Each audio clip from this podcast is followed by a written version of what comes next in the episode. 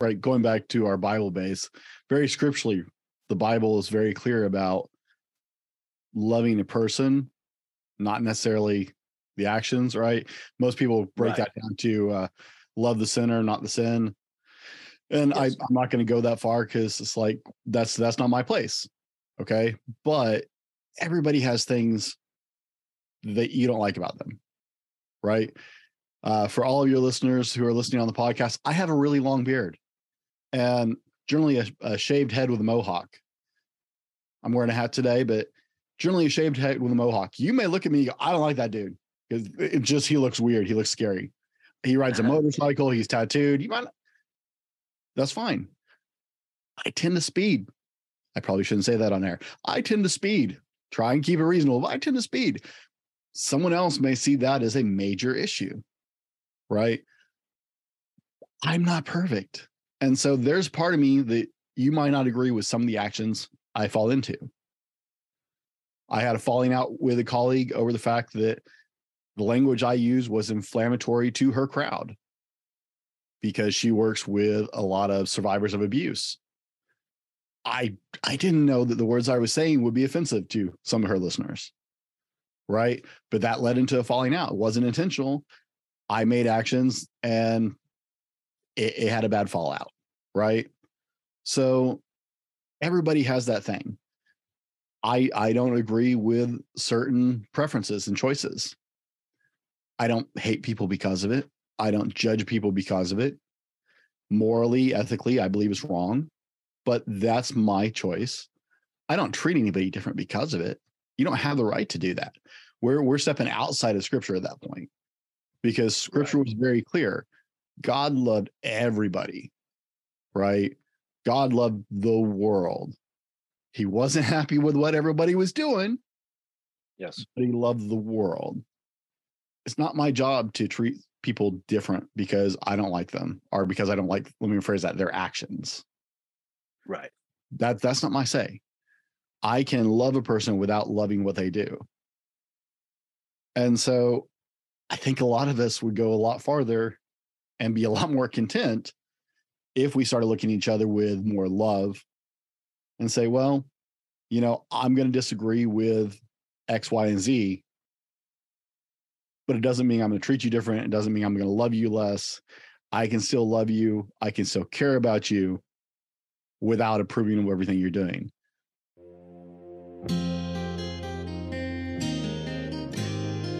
To overcome, you must educate. Educate not only yourself, but educate anyone seeking to learn. We are all dead America. We can all learn something. To learn, we must challenge what we already understand. The way we do that is through conversation. Sometimes we have conversations with others. However, some of the best conversations happen with ourselves. Reach out and challenge yourself. Let's dive in and learn something right now. Today we are with Brent Dowlen. He is the host of the Fallible Man podcast. Brent, could you please introduce yourself and let people know just a little more about you, please? Sure. Thanks, Ed, for having me on. I'm Brent, as you said. I'm I'm the fallible man. I know I'm not perfect. I don't even pretend to be. What you see is what you get, and I'm on a journey. I'm a men's personal development and lifestyle coach and podcaster. And realistically, I'm a men's entrepreneur. I have a lot of mediums I'm working on. I, I run a conference. We have other platforms besides the podcast. And I'm growing these to help serve and equip men to live their best lives. I'm the father of two incredible daughters, and I've been married for 21 years to an amazing woman.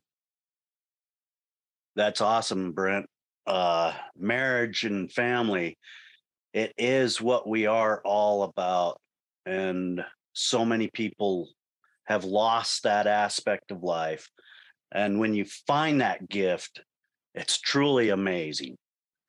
So tell us what the fallible man is, first off. Well, the fallible man is uh I laugh at that question, sorry, because it's it's been a journey in its own, right? When I started yeah. it, I was writing a book. And I decided, hey, if someone other than my wife and my mom are going to read this, I should like build an audience somehow. Found out how much I hate social media. That was a just a like, oh wow.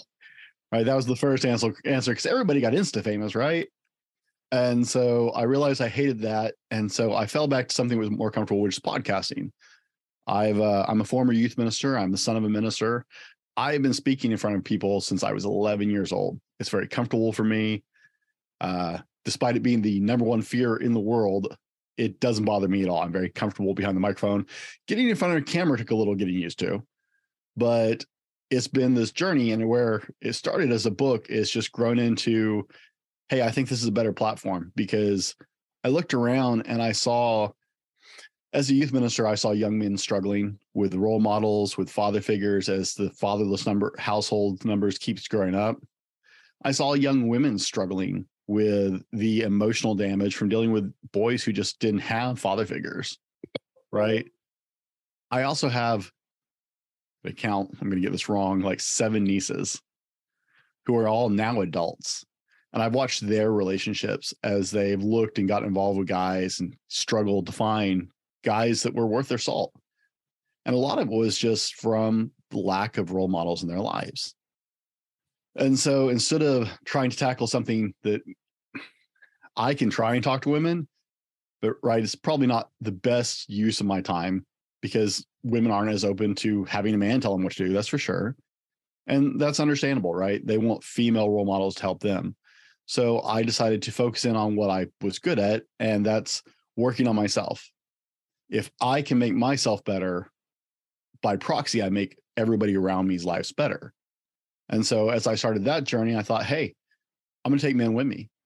I'm going to share this journey. I'm going to come alongside other guys and we're going to help support each other and encourage each other. And I'm going to do everything I can to equip them with ideas and thoughts and new concepts that they can use because every man's different right? What what's helpful to me might be helpful to you, but this other thing really might be more helpful for you, right? We're all very individual. So I just wanted to give as many opportunities for men to go, hey, you know what? That that piece of information will help me. I, for example, I I interviewed a hypnotherapist on my show. I didn't know that was a real thing. Like I thought that was like just bad B-grade movies. I honestly had no idea that people actually did this. Now after doing that interview and meeting her and she was amazing i wish i had found her years ago because i struggled to quit smoking for like a decade before i finally managed to actually quit smoking. She's told me her clients wrap it up usually in two sessions. Wow. Like i didn't know that was possible. I wish somebody had told me that was an option. Yeah. So i just want to equip men with ideas concepts new practices and help them develop those out so they can take that on in their own life, right? So they can start that yeah. journey and be equipped for it. I, I see there's a real need to address this issue in our world. You know, we hear a lot about toxic masculinity. And one of my previous guests, he simply said, we don't have toxic masculinity. It's it it's a term that is thrown around and it describes traits of individuals and it's not all men because there are toxic men but masculinity in itself is not toxic. And i think that's very important to understand because we all have to grow up you know, if I'm honest, I didn't grow up until I was in my mid 40s, and I'm still working on that. It's a work in progress every day.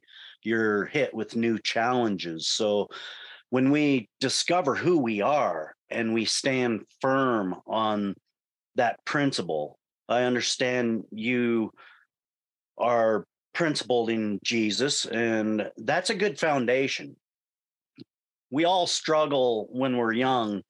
you came from a minister's family. I can imagine that was probably difficult eh, in itself. You know, we we tend to want to display rebellion at that age and here our father is a minister. What's that like? You know really. Well uh, i would have to agree.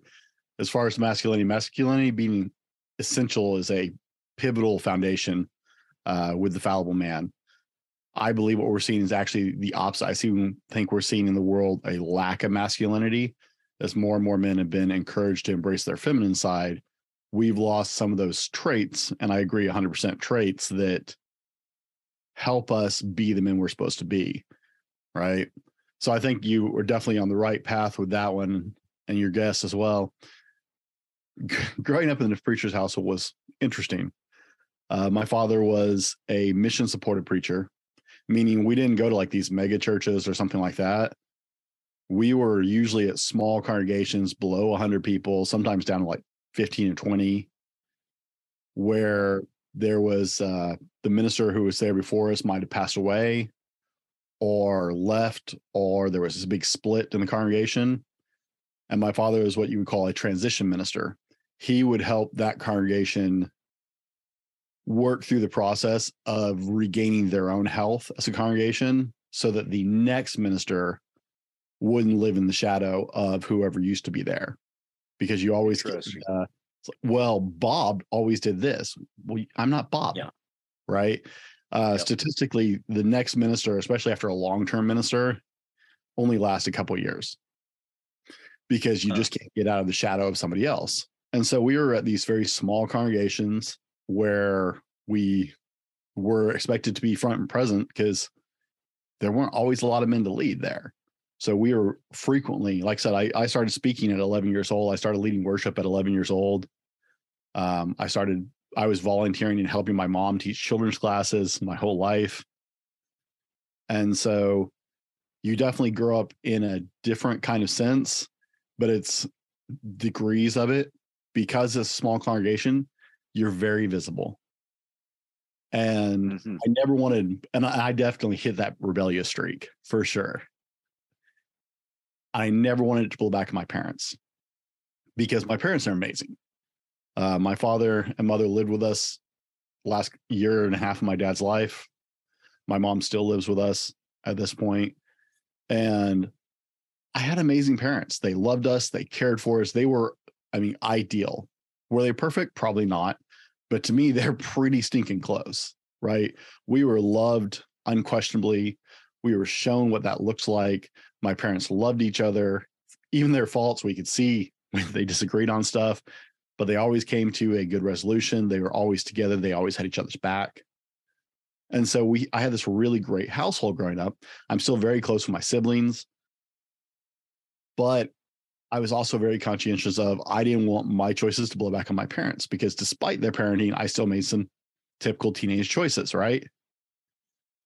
So I got really good at living a double life for several years, which definitely caused some problems for me later on.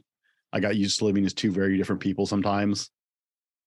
And so it definitely it it gets exciting because a congregation is unfamiliar and I hate to bad I don't want to badmouth church. Right. But congregations are unforgiving when it comes to their staff members uh, to to a point where I've I've been friends with several ministers since I left ministry, and I was kind of that. Let's go have coffee because I can see you're struggling, because they couldn't hide it from me because I know the life, and so we would sit and have coffee and visit, and I could be that sounding board for them because I understood their world. They live very publicly. Everything they do is scrutinized. Everything is combed over with a fine tooth comb, and so it definitely made impressions and definitely shaped the way I did things. I also ended up with a divide from typical organized religion. I understand why men are generally turned off by organized religion. That's one of the reasons the Fallible Man is not a religious podcast. It is not a religious based organization. If my guests talk about God, we talk about God. I'm very open about my faith if it applies to what we're talking about. I don't hide it. I don't pretend I'm not. I'm very proud to be a Christian and I'm very open about my faith. But if it applies to the situation, I bring it up. But it's not a religious based podcast because I don't want to shut down men. And there are some men who just had experiences with the church where that's automatically a turnoff. At least 50% of my audit audience statistically, the minute I slap church or religion in connection with my show. So, because I've struggled with that when I was younger, uh, there was a point even after I had been in ministry where I struggle with the idea that based on my experiences in the church, that God would ever love me or accept me because I just wasn't that good of a man. I wasn't that good of a person. I made bad choices. I had thoughts that I didn't see how God could square with based on what I was taught in Bible school. I struggled with being hyper aggressive and listening to the church tell me, oh no, turn the other cheek. You you shouldn't yeah. You can't get angry, you can't fight, you can't be and we've throttled men down to where they're just a lot of them are done with organized religion. Yeah. We we've tried I to agree. unfortunately feminize church. Yeah. That's a good way to put that. Uh, you know, Brent, we often find that men shy away from church, but I'm I'm seeing a comeback, and it's because of people like us, open and willing to say, "Hey, it's okay, man. Believe me, I'll take a hit, but I love Jesus, and it's okay. I, I don't I don't judge people. And this is where we lost control a lot of it. Those those individuals that judged others, even though it tells you judge not lest ye be judged.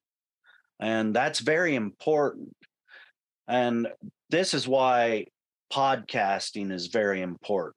Bringing up topics of taboo and being able to just talk without the hatred or the need to be on top of one another because we as men we need to be able to show the young men how to be proper and in our world for several years now we've lost that we've lost the ability to be role models we've been men but in a toxic form as mm-hmm. we spoke about and it takes real men to actually step up and say, you don't have to do that. You know, there's there's a kindness in a true man, even though we have to be stern, we have to be that tough individual for our family and our community because it starts there. But if you don't have the sense of humility and are able to humble yourself and say, it's okay to cry. I've cried many times and I'm not ashamed of crying. It shows that I care. And I think that's a true aspect of a true man. It's not how tough you are. You know, it really isn't. It's what you do and how you present yourself, what role model you want to be for the world because everybody they are watching and especially the little ones this is where it's more important because a lot of individuals our age we're already stuck in our ways and it's hard to break that shell but it can be broken. What are some of the things that we can do brent to help men break that tough shell and let them know it's okay to be who you truly are because we're not always tough. Well, one is is true strength breeds humility. I was blessed to be around a lot of special operators uh in my brief time in the military. And I mean the big baddies, right? The, the guys like you uh right our listeners are pro- might be familiar with Jocko Willink and some of the other guys who have gone to podcasting and do shows like that. I was around men like that all the time. truly terrifying men in their capability. Most of them are as gentle as can be. And you watch them when they're kids, they're even it's great. It's like this everybody's terrified of you, but you are a big baby. Um, but men who are truly confident, uh, Jordan Peterson says, dangerous men, right? Strong men.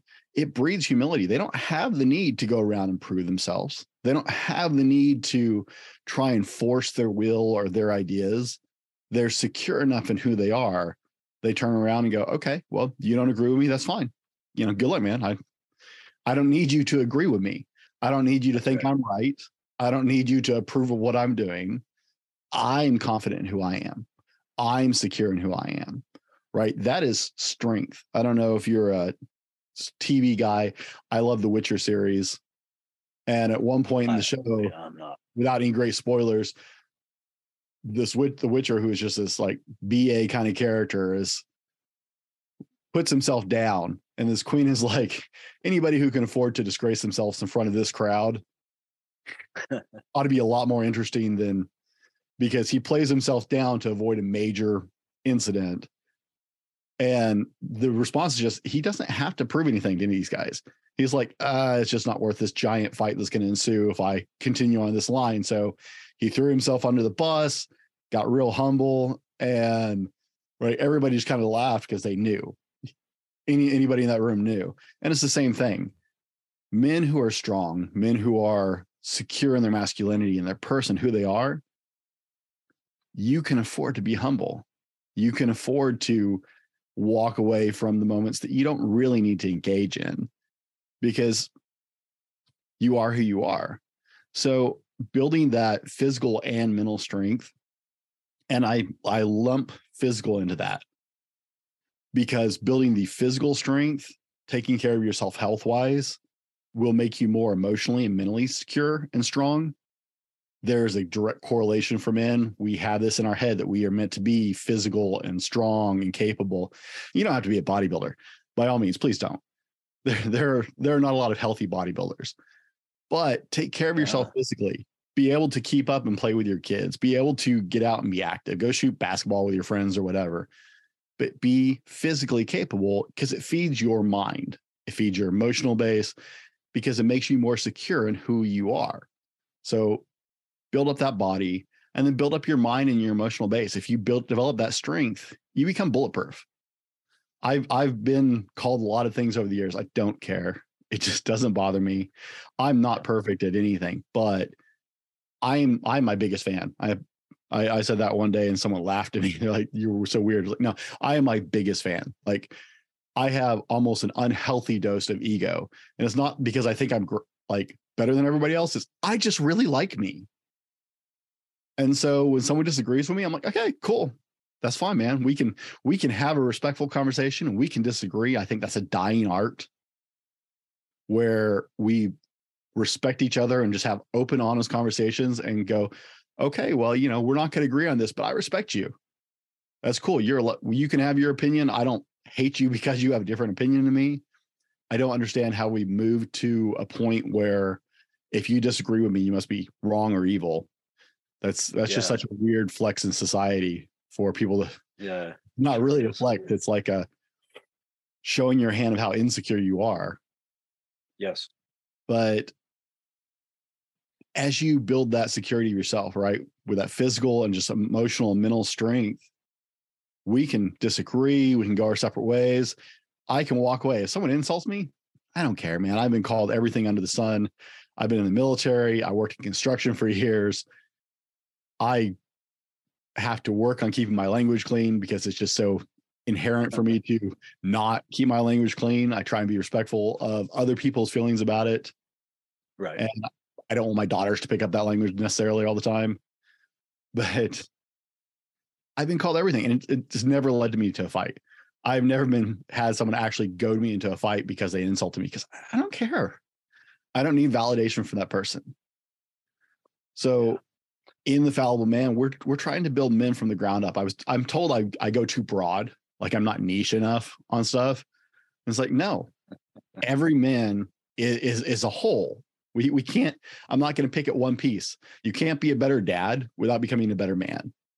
You can't be a better role model without being a better man or better husband. It's not separate. We're complex individuals. And so I come at it from a lot of angles. Like we were talking about, I bring in a lot of different experts in different fields because what works for me isn't necessarily going to work for you. That's right. You have different mental, emotional, physical needs than I do. Now, yeah. working with me one on one, I can get really deep into that. But on the podcast platform, my blog, I try and keep it where everybody can take a piece away. And this this show may not be the show that really rings the bell for you, but this one might. And this That's guest right. right? So people say oh, it's too broad at the fallible man. Well, if we were all cookie cutters, that that'd be fine. But we're not all yeah. robots. We don't all think the same. I mean, that's very apparent these days. So we focus on providing solutions, options, opportunities to arm you with your toolbox, to fill that toolbox with anything and everything you can. Because what worked for me this year may not work for me next year or the year after that. That's right. As life changes, as life grows, you need more and more tools in your toolbox to combat whatever change you're dealing with. Right? The guy who's 23 doesn't have the same concern as the guy who's 55. I used to get in this fight at the church I worked at when I was working as a youth minister because I had parents who was like, well, my fifth graders are mature. It's like, that's fine. They're not coming to the teen class because my 12th graders are not dealing with the same issues as your fifth grader. I don't care how mature your fifth grader is. Could they learn Bible at the level I was teaching? Absolutely. Can they reconcile with the you know 17 and 8 year olds who are about 17 and 18 year olds who are about to step into college or the military? No. They didn't face the same pressures, they didn't have the same problems. And so I I do. I have this broad approach at making men better. I want to arm you, arm you, arm you, because until we sit down and have that conversation face to face, if we come to that point in like coaching or something, I don't know exactly what's happening in your life. I don't know exactly your situation. I don't know exactly your needs. So until then, here we go. Let's let's give you this and this and this. Let me give you yes this therapist over here who specializes in elite men's coaching. I had a coach on about mindset coaching. I've had several of those. I've had a guy who came in and talked about living with gratitude because living with gratitude changes your life. I've had That's porn right. addiction counselors on. I've had a alcohol and drug addiction counselor on. I've had guys who talk about I have one dude who talks about morning routines, just mastering your morning routine. Yeah. So at least your day starts right. That's right. right? I'm I'm big into incremental improvement and stacking wins. So if you can stack those wins in the first several things, then you're building momentum into your day. And so his whole thing is he wrote a whole book on morning routines. It's a great conversation. I never would have thought of that. That. That's not something I was ever exposed to until I met this guy and was like, morning okay you know what i do that i actually do that subconsciously now right. if i think about it intentionally maybe i can fine tune that maybe i can tweak that and make it more effective in my life yeah. right so lots right. of ideas lots of game changing ideas is based on what you need well that's that's what life is brent it's always changing and I was they tried to put me in that box. You know, you have to niche down. Life is my niche. People are my niche. And I, I tout myself as a unity program because converse just conversations change lives. And if like you just stated, if you don't like this show, this show might really touch your life in some way. And that's what I do this for. I'm learning with an open heart to whatever people are bringing to me. I've I've talked to people, you know, about things that people laugh at, but it's serious to the individual speaking what they are speaking. And that's where I want to be. I want to be in their world at that moment. And this is why I liked you when you came across my desk. It's like, yeah, I, I like this because he's not afraid to speak truth, open and honest, and you've got a wide range of people. One of the best things I like is your code. You've got our code on your website. And if more people would live by a code, it doesn't have to be your code, but it has to be the man's code and live by that. And if we really build what our code means to us, that's our foundation. And if our foundation is solid and we know it from day one, this is what I'm going to be, this is who I am, no matter who I speak with. That tells a lot of people who you truly are. And I've found out that if I open up to people and stop judging people, I used to really have a grudge about homosexuality because of some past things in my life that happened to me. So I closed off to those individuals and I did not understand why people would want to do that. Now I'm more open to who the individual are, who the individual is, because I recognize in life there's stages and we go through stages and these stages we learn and we don't advance to the next stage of life until we've really covered the first stage of life. It's like crawling to walking. Now i'm open to speaking not because i'm afraid but i want to know the world that i live in and why do you think this way? I don't have to agree but I'm definitely curious why do you think this way? This is what will change the world conversation and podcasting, vlogging, blogging. It's finding the ability to speak how you feel without argument. That's truly a relieving aspect of life when we find out how to not argue in a conversation but just let the conversation happen. What's your experience with that? I think, you know, very right, going back to our Bible base, very scripturally, the Bible is very clear about loving a person, not necessarily the actions, right? Most people break right. that down to uh, love the sinner, not the sin. And yes. I, I'm not going to go that far because it's like that's that's not my place. Okay. But everybody has things that you don't like about them, right? Uh, for all of your listeners who are listening on the podcast, I have a really long beard and generally a, a shaved head with a mohawk.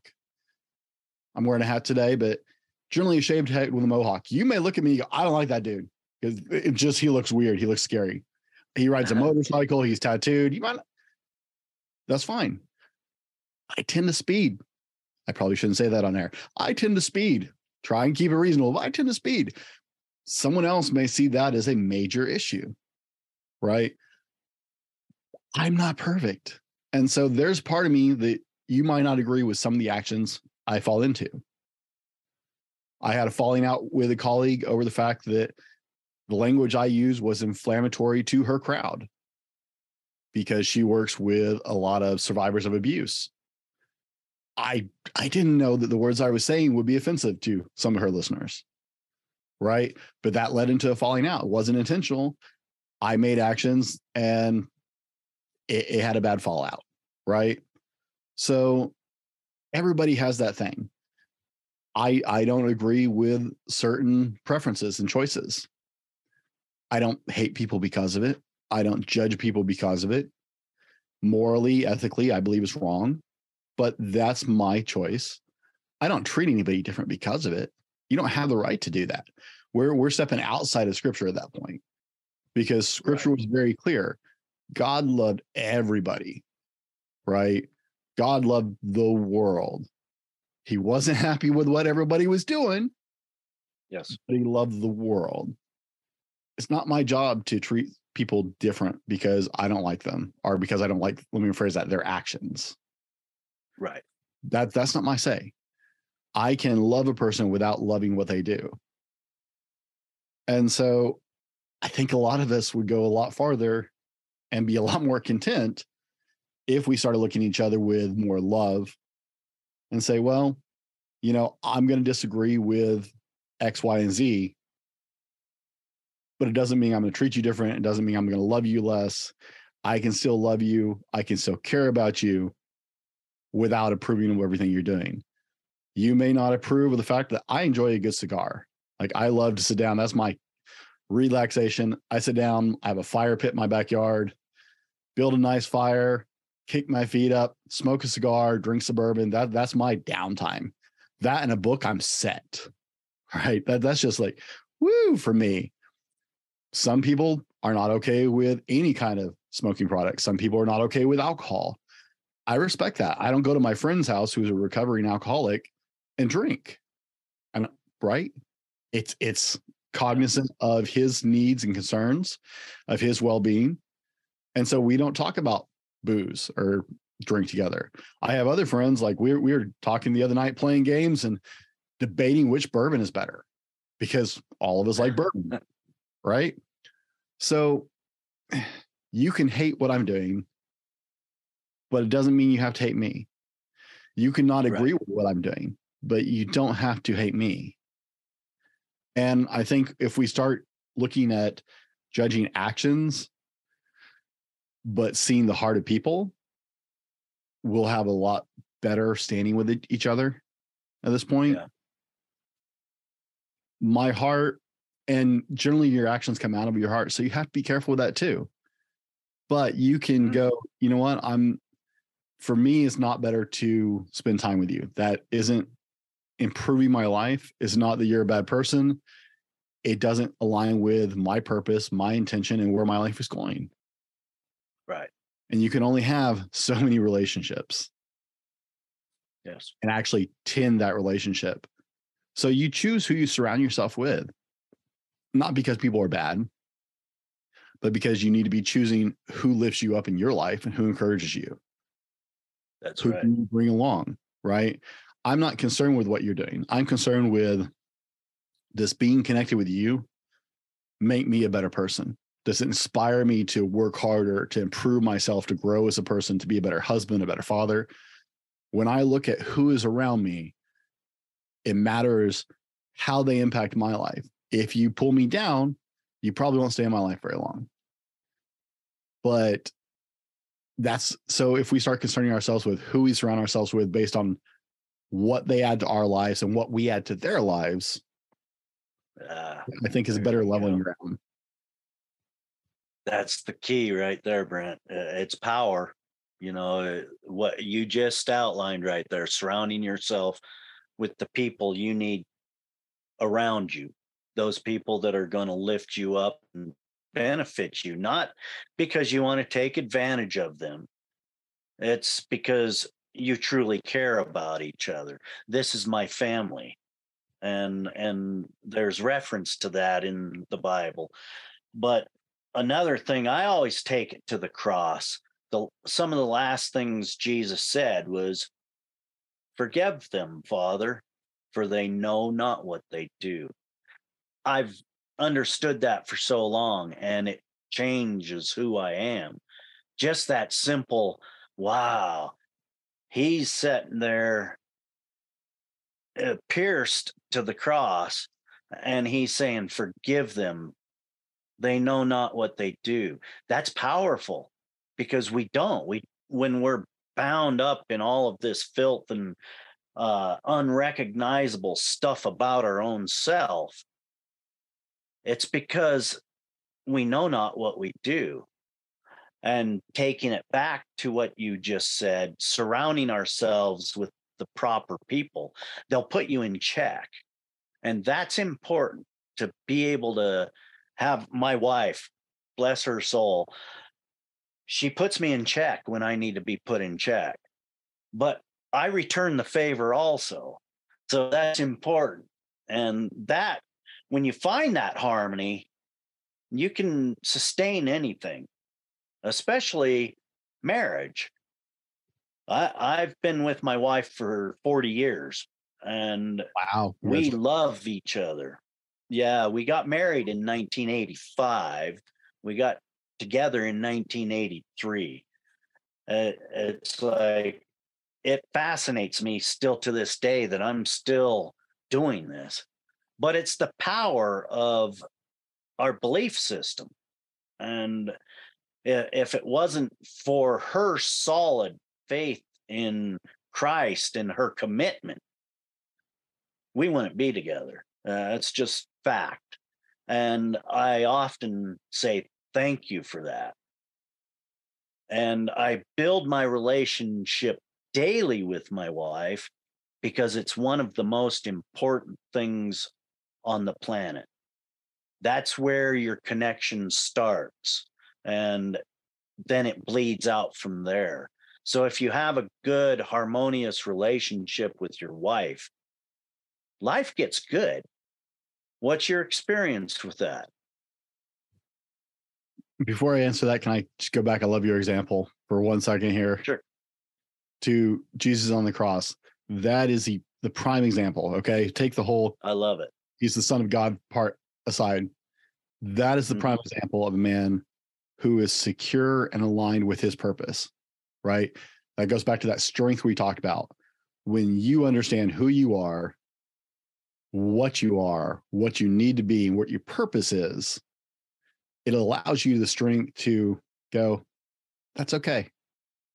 I'm I'm doing what I need to do. That's, okay right. You do what you need to do. I mean it's it's the ultimate power play right there. And and I, that's not why That's right. Jesus did that. But in my mind right that's the ultimate power play is like that's fine. I'm where i'm supposed to be. I'm following my purpose. And you need me to be here. So it's okay. I'm not going to hold this against you. I'm not going to i'm i'm where i need to be. I'm aligned with who i'm supposed to be and what i'm supposed to be doing sorry that's i love uh, that's just such an amazing example no That's powerful. I love it. um my wife and i have been together now officially 21 years we've been married we got married in 2001 Congratulations. that relationship started three years before that as a friendship and i would not be who i am today or where i am today without her uh i i was laughing about it the other day with someone like there is no great reason why my wife and i work together but we do we just work Yeah. we're so opposite on some things that it's like how, how do we survive this and credit where credit is due is, has largely has to do with my wife because I am not easy to live with. But we we work, we complete each other, right? People make the mistake, I think, sometimes of getting involved in relationships with people who are exactly like them. That doesn't work, right? You don't lose who you are when you get married. They don't lose who they are. This whole we are two people becoming one that that's true, but you're still two people too and you're two individuals coming together to make something bigger, stronger, better, but you're still two separate individuals, right? So if you marry someone exactly like you, if you get involved with people who are exactly like you, what are they bringing to the table? Do they do they balance you? Do they level you out? Do they I I dated women who were like me before my wife and that's like throwing a match in gasoline. Uh That's right. we had some amazing adventures and I made a lot of big mistakes and like it, but it was pyrotechnics. When when we were good, it was great. When we were bad, it was an Eminem song. It's it was crazy, right? My wife was not necessarily quote unquote my type. I knew that from the time I met her. She was better than my type. She was different than my normal type. And it mystified me like I was in awe because it, it was like finding a unicorn. It was this amazing person who is captivating and unique and different and unlike anything I had known. We had a conversation long, long before there was anything more than just a casual conversation. We had a casual conversation. We were at a church retreat actually when uh, we were both teenagers. And I walked away from that conversation and I thought, Dallin, if you don't marry that woman, you're stupid. I I was Yeah. 17 or 18. It's like if if you don't marry her, you're stupid. That that's God put it right in your lap right there. And it was three years later as we became better friends, as we opened up those lines of communication, mainly on her part. She's much better at writing because we had to do that. You know, I'm old enough that we didn't have cell phones. right. There's some people Yeah. listening right now who can't even imagine that What? long distance bills. Oh, I spent a lot of money on long distance bills because I was better at phone calls than Oh. writing. But our relationship grew as a friendship for years. And it really wasn't until a little before I actually asked her to marry me that it was obvious to everyone. Well, let me phrase that. There were probably some people on the outside going, Yeah, this is going to happen. It wasn't obvious to us that this was the step we were moving in until one day I went, Okay, I'm there. Like we weren't officially dating. We lived on opposite sides of the country. Our relationship was 100% Oh, long wow. distance. And I hit a point in my life, and I, now is the time. Now is the moment. I'm all in. And we don't always see eye to eye. 21 years or 23 and a half years later, we don't always see eye to eye. We don't always agree. We argue, we fight. And there isn't anyone else I want to be with. She makes me better. She inspires me to be better.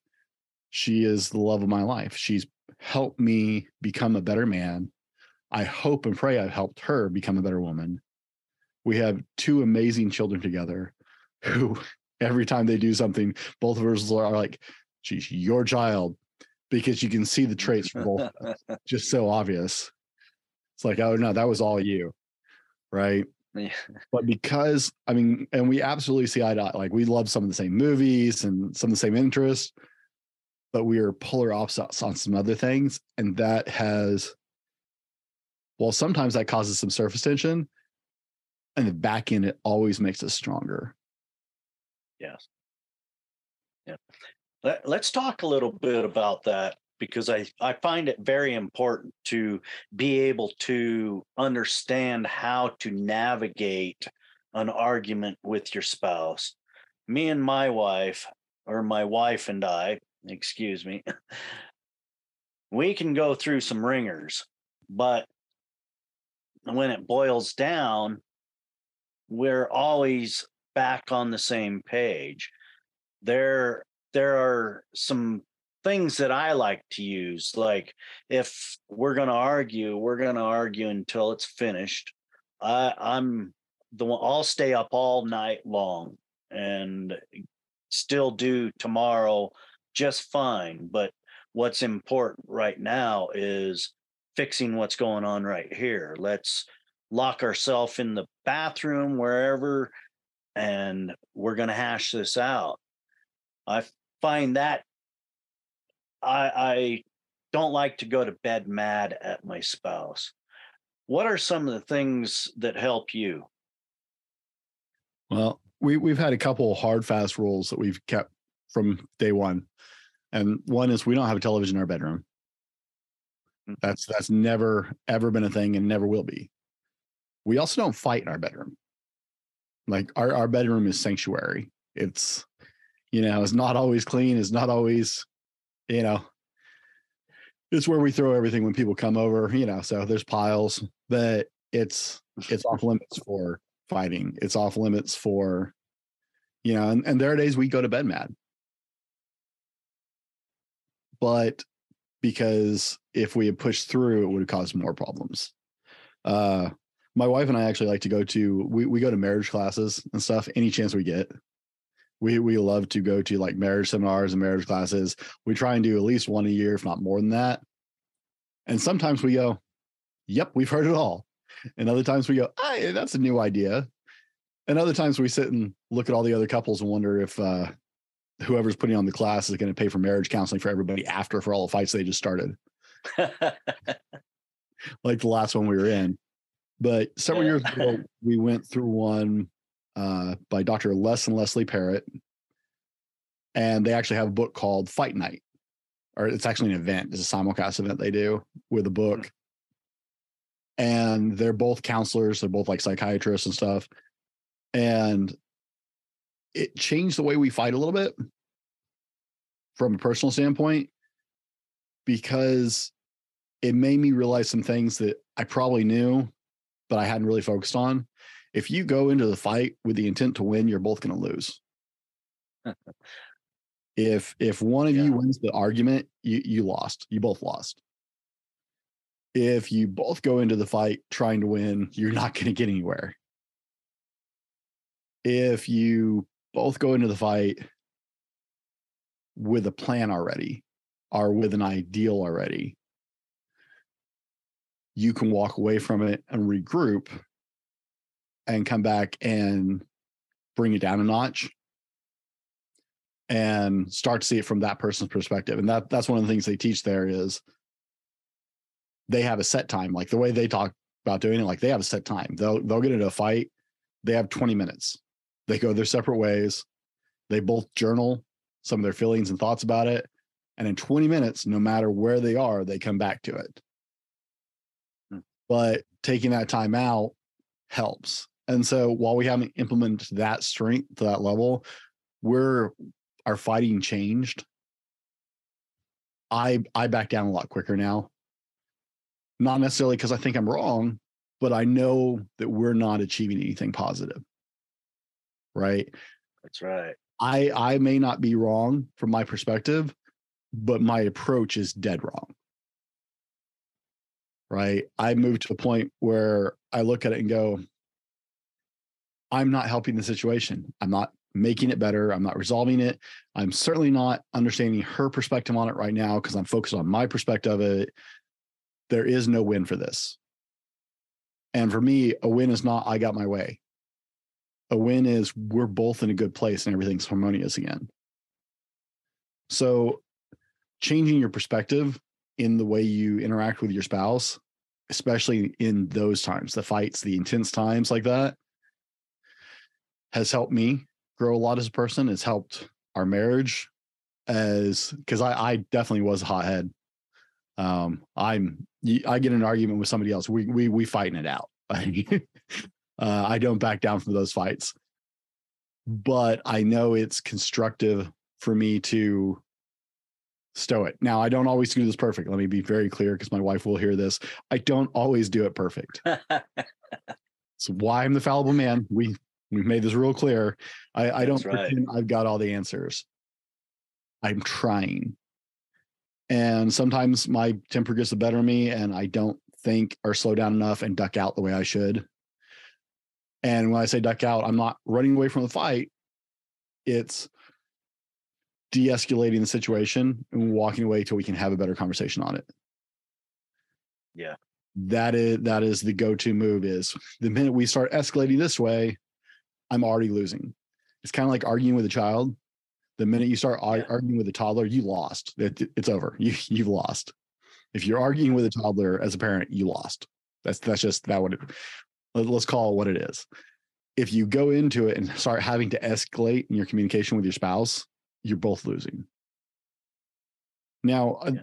I understand there's going to be disagreements. People tell me it's like, well, you can't not fight. Yeah, no, we tried that. That that was early in the marriage. That almost destroyed the marriage.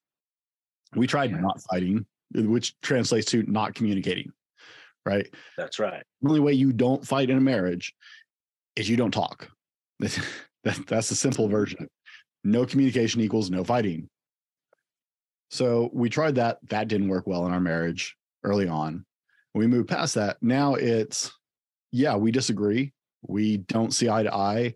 We definitely have differences of opinions. Like I said, we're two very different people in a lot of aspects. But now I look at it, if it starts to escalate, it's my fault. Whether it is or not, it's my fault. I'm escalating this. I'm allowing this to escalate because I'm not communicating right. I'm not talking to her the way I should. I'm not taking the time to see it from her perspective. I have the ability to keep this from escalating if I slow down my reaction and change my perspective. And so now whenever we start to go there, that's that's my first I did this. I screwed this up. Right? If you can change that perspective and own it, I love Jocko Willink's book on extreme ownership. It was a yes concept I already kind of live by. I just hadn't put it into words. And I read that, I don't know, back in before 2000.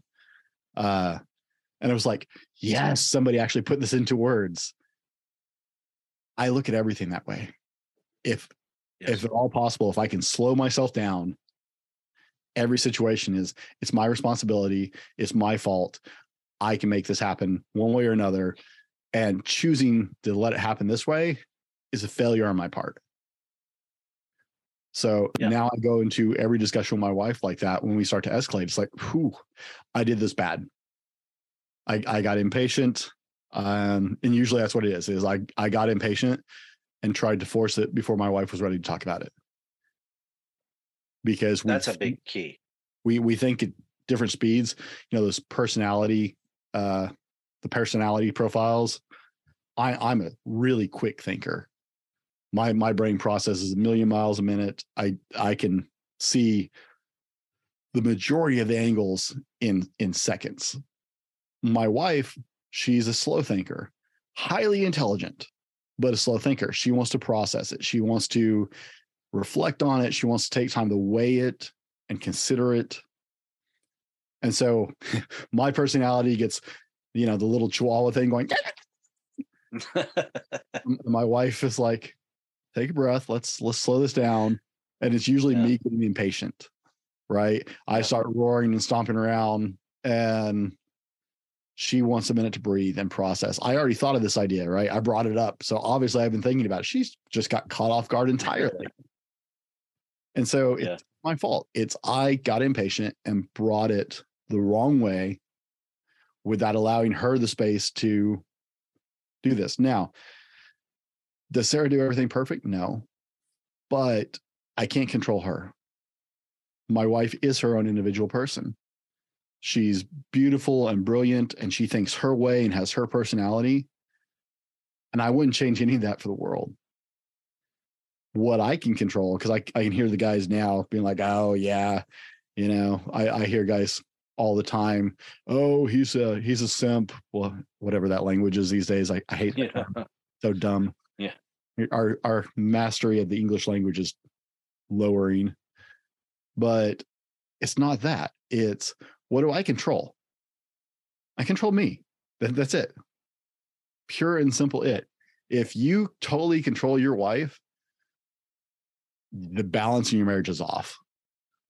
If your wife yes. isn't her own person, the balance in your marriage is off.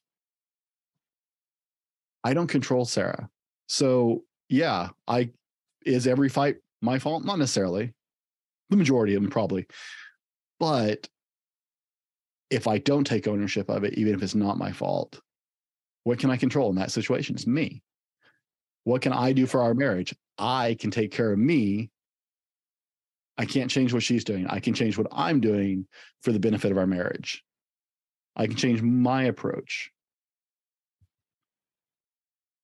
yeah that's very powerful you know taking ownership that's number one being truthful especially with yourself because that's where it matters first. Those are very key components in having a balanced life. And when you do that take ownership and know the value of truth uh, life gets pretty darn good because you, you skip the drama. Because if you're not truthful there there's always drama and if, if we drama these days? Yeah if we can control that drama in our lives it, it really is worth living. I, I asked for assisted suicide. I was so checked out that I found life just not even worth it anymore. When you're that far gone, it's it's incredible that you can find your way back. I'm not always 100%. I'm a fallible man. I, I'm imperfect. But trying to be perfect, it's one of my goals. I know I probably will never be able to achieve this because we don't even recognize what perfect is. We're we're skewed in that aspect. What are some of the things that we can do to ensure that truthful transition in life? Because a lot of us are living a lie still. And before we can transition into a new hope, a new beginning, we have to have that truthful transition. What's some of the ways that brought that truthful aspect into your life?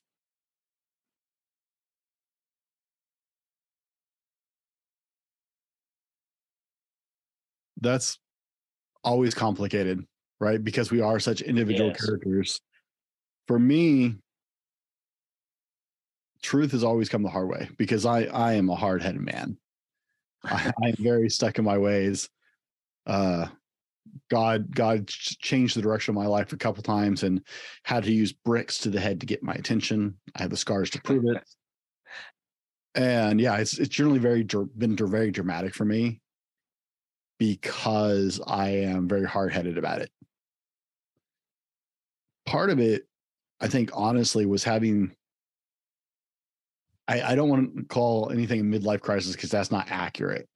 I made a discovery at 40 that I got an email from my company that I work for uh, about my 401k, right? And it had a link to go check my 401k. I thought, hey, I've never actually looked at one of those. I, sh- I should check that out. Right. So I go to and set up this account so I can access my 401k and see what they're doing with it. Turns out I had another 401k from an old company that had rolled over into the same uh, holding house or whatever you, what are those groups? Are those investment holders? I don't know. What through the same firm, right? And so when I got into that one, I could see both of them. What I found out was I have been in this company for six years already. And the 401k from my other company had rolled into this investment holding, right? it's set for six years invested in a money fund. Now, for all of our listeners who aren't familiar, a money fund is simply something that's basically a dollar for dollar amount that doesn't sit on the market. It doesn't, it's safe. Your money is safe there. It's not going to move up. It's, it's really not going to move down either. It's just going to sit. No interest, no, well, I think there's like 0.001% is so so minute there is no.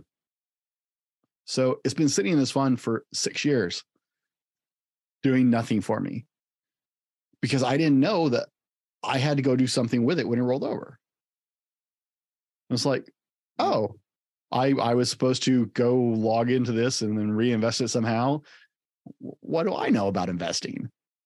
I, I, I didn't know this is how it even worked. Like honestly, a 401k was just one of those things they rambled off in an interview at that point in my life and I'm 40 years old, right? I didn't understand any of it. And that gave me this gut check moment when I realized I had thousands of dollars sitting here doing nothing. It's like, I didn't know I was supposed to do anything. Well, what else don't I know? So I started really digging into what don't I know about money?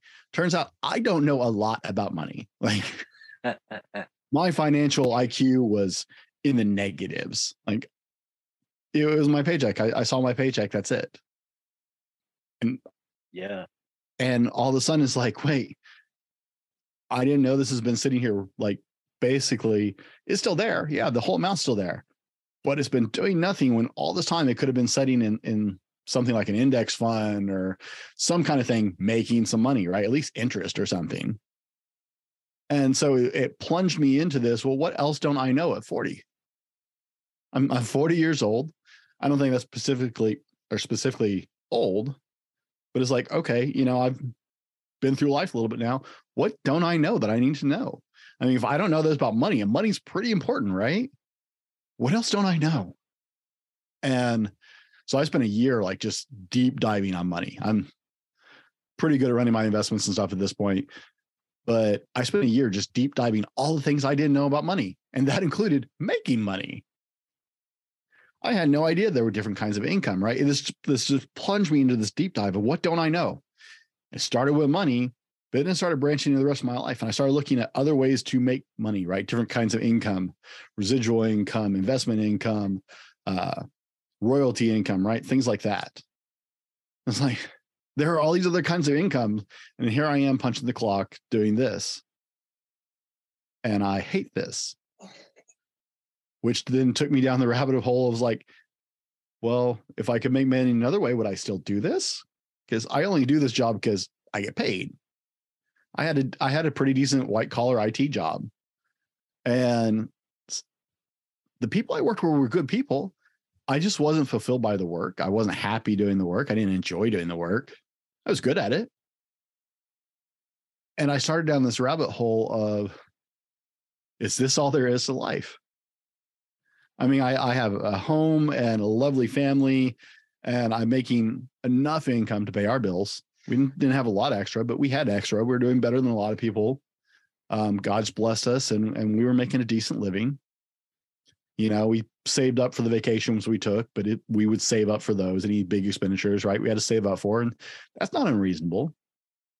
But I started looking at my life and going, but I hate this and so I started looking at what I I wasn't happy about and started questioning is like, is this what I'm going to spend the next 40 years doing?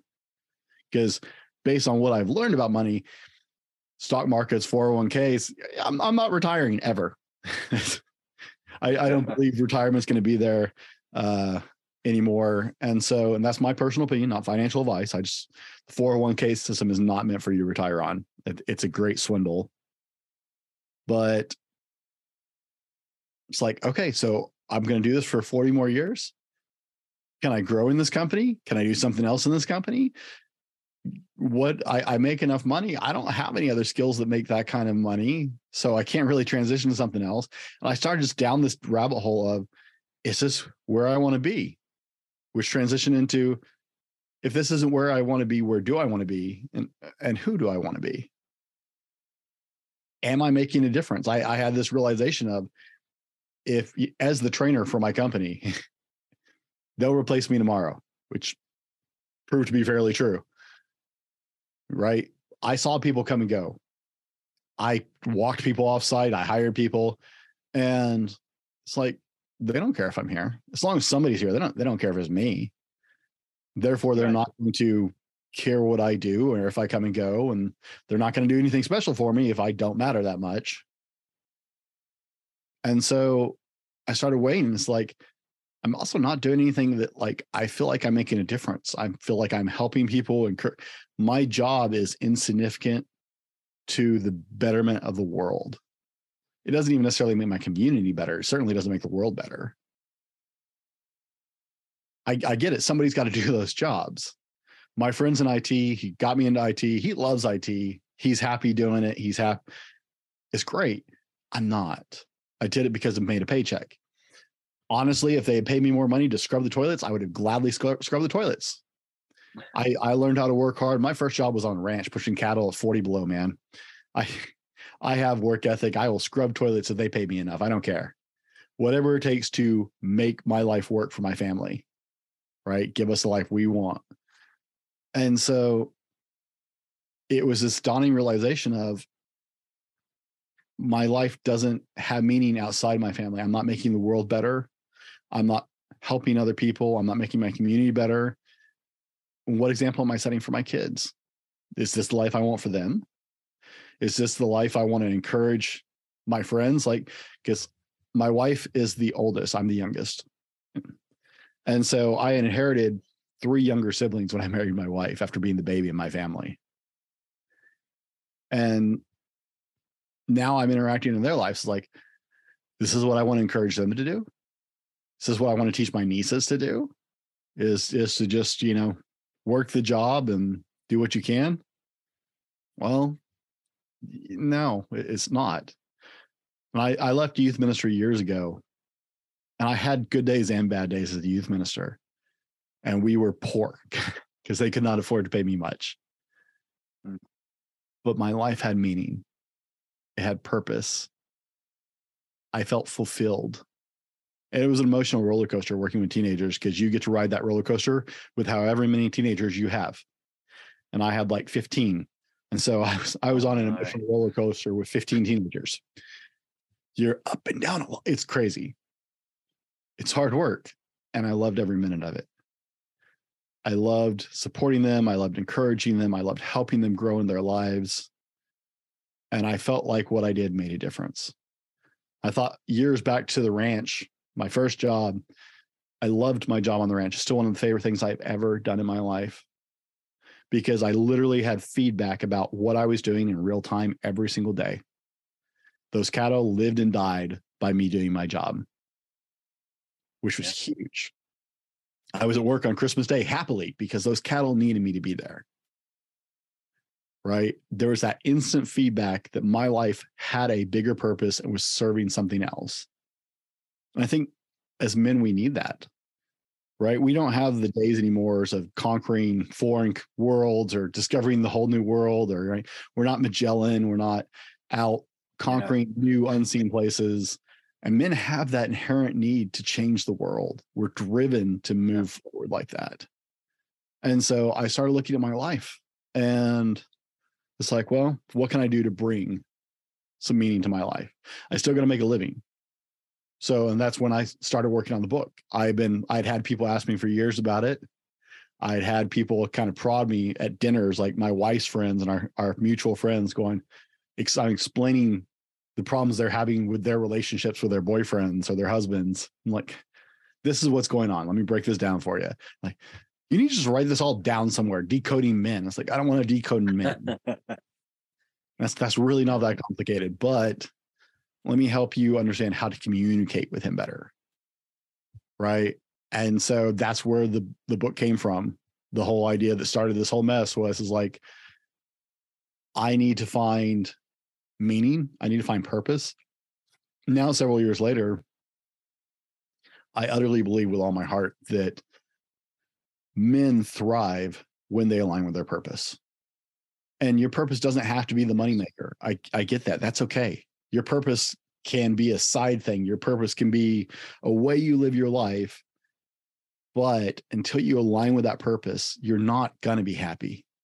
You're not going to thrive. You're not going to be the best version of yourself once you start to align with the purpose that you were born for i believe you have a lot of things in between but we have one one major telos like this is the end all this is who i was born to be when we start to align in that then everything falls into a flow everything gets better because now we're living in alignment with what we were intended to do what we're gifted to do what we're inspired by what motivates ourselves right? I don't have to motivate myself to get up and do my podcast or to write my blog. I mean, there are days it's definitely work, you know, but I don't have to motivate. I want to do it. I want to do it because if my ranting on a microphone helps one guy make his life better today, that's huge. That, that gives me a reason to be behind the microphone. If I can help one person become a better father, be a better husband, communicate with his wife better, connect deep more deeply with their children. That's huge. And we live in a time where I can do that. It wasn't that many years ago where this was not a possibility, but we live in a time where my voice can reach that guy on the other side of the world who just needed that one word that inspired an idea and he took action. That's right. So there we are. Yeah. You know, that I, I believe that 100%. And when you find your purpose, there's always going to be passion with it. And that's what the world needs the most is a lot of purpose driven people with passion. Brent, I, I could go on for hours with you. It's always a pleasure speaking with people with a passion for what they're doing. Do you have a call to action for our listeners? Uh, absolutely. You can hit my website at www.thefallibleman.com slash coaching. If if I can help you, my my coaching sessions are designed to be short term. It's six week or eight week power crunch sessions. I want to help you get over that next hurdle and then let you go again. You you you know the direction for your life. So if I can help you get past that one stumbling block that's holding you back, book your free discovery call. Let's talk. I'd love to walk alongside you and help you so that you can move into that next phase of your life. And, and what's the best way for them to get a hold of you through the website or an email address? I am infinitely reachable. Uh, you can go to either of my websites, but the coaching stuff is at thefallibleman.com slash coaching. There's a whole page for it. You can also always reach out to me at info at thefallibleman.com. I'm at the fallible man pretty much everywhere except for Facebook, where I screwed that up because I didn't know anything about Facebook. So I'm at fallible man. No, no, the at fallible man on Facebook. And I have a group there. We have a Fallible Nation private group there where it's a place for men to encourage each other, to inspire each other, to help each other, uh, as well as my page there. And I'm at the Fallible Man. Like I have like nine social medias. So just whatever it is, I think Snapchat's the only thing I don't do. I'm even on Pinterest. But well, it, has been a pleasure talking with you, Brent. It, it's fascinating what you're doing, and I really enjoy your content. Keep doing it. People need it, and we need to find more men like yourself to push more of this positive content out. Thank you for being part of the Dead America podcast today. My pleasure. Thank you for joining us today. If you found this podcast enlightening, entertaining, educational in any way, please share, like, subscribe, and join us right back here next week for another great episode of Dead America Podcast. I'm Ed Waters, your host. Enjoy your afternoon, wherever you may be.